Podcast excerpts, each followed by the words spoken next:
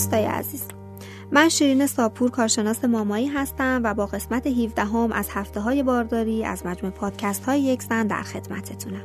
تو این مجموعه پادکست ها در مورد اتفاقاتی که تو چل هفته بارداری برای مادر و جنین میفته صحبت می‌کنیم. مراحل رشد جنین رو بررسی می‌کنیم و باید و نباید های هر هفته رو برای مادر باردار میگیم.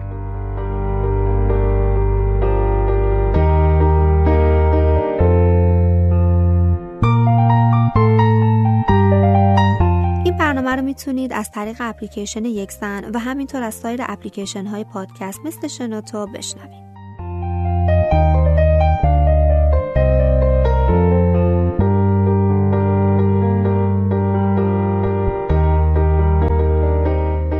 تو هفته 17 همه بارداری گوش های جنین شما کم کم تیز شده و می‌تونه صدای اطراف رو به خوبی بشنوه. البته با شنیدن این صداها ممکنه دست و پای کوچیکش رو هم تکون بده. پس براش لالایی بخون. باهاش حرف بزن. تو هفته 17 بارداری اگه جنین دختر باشه تخمک ها و اگه جنین پسر باشه اسپرم ها دارن تکامل پیدا می‌کنن. افزایش وزن سریعتری رو تو این هفته تجربه می‌کنیم افزایش دفع مایعات بدن مثل عرق رو داریم همچنین ممکنه جریان خونت سرعت بیشتری پیدا کنه. تو بارداری ممکنه خوابای عجیب غریب ببینی. مثلا خواب ببینی داری زایمان می‌کنی یا کسی کنارت نیست. خوابای عجیب ممکنه به خاطر دلایل هورمونی باشه. ولی شاید هم به خاطر استرس و فکر زیادت باشه. به هر حال همه این چیزا نرماله. چون جنین و رحم در حال رشد پوستت کش میاد. نازکتر و حساستر میشه. برای همین ممکنه دچار خارش بشی. ممکنه ترکای شکمی برات ایجاد بشه. نگرانش نباش. بعد زایمان معمولا بخش زیادی از این ترک از بین میره. هورمون های بارداری باعث قلیایی شدن محیط واژن میشن. برای همین خانم های باردار بیشتر در معرض عفونت قرار می گیرن. بیشتر گرسنه میشی. بیشتر عرق می‌کنی. هورمون پروژسترون باعث میشه رگهای خونی پرتر بشن. متابولیسم بدن بالا بره. حتی دمای بدن هم زیادتر میشه. ممکنه تو این مرحله استرس داشته باشی که طبیعیه. پس با همسر و دوستات و نزدیکات بیشتر حرف بزن. از نگرانیات بگو. فقط سلامت جسمی تو بارداری مهم نیست. سلامت روح و روان شما هم اهمیت داره. ایروبیک برای تقویت قلب، ریه و عضله خیلی مفیده. می‌تونی ایروبیک رو تو بارداری کار کنی. اما بهتره به مربیت بگی که احتیاطات لازم رو بهت یادآوری کنه.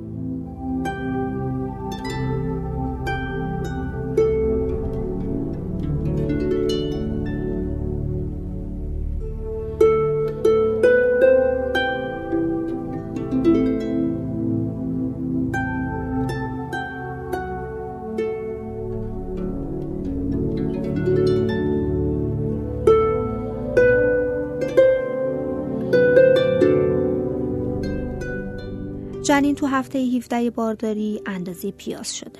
حدود 155 گرم وزن داره و قدش هم حدود 12 و 7 دهم سانتی متره. تو این هفته جنین بیشتر شبیه انسان میشه. مو و ناخن جنین همچنان در حال رشده.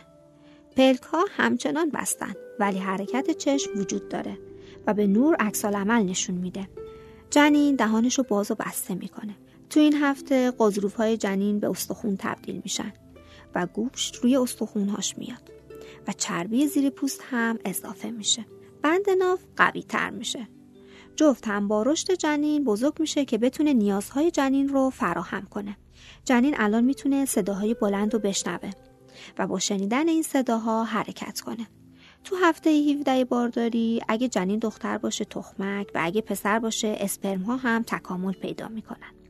از هفته 17 بارداری به بعد می‌تونی تست قربالگری خونه بندناف رو انجام بدی.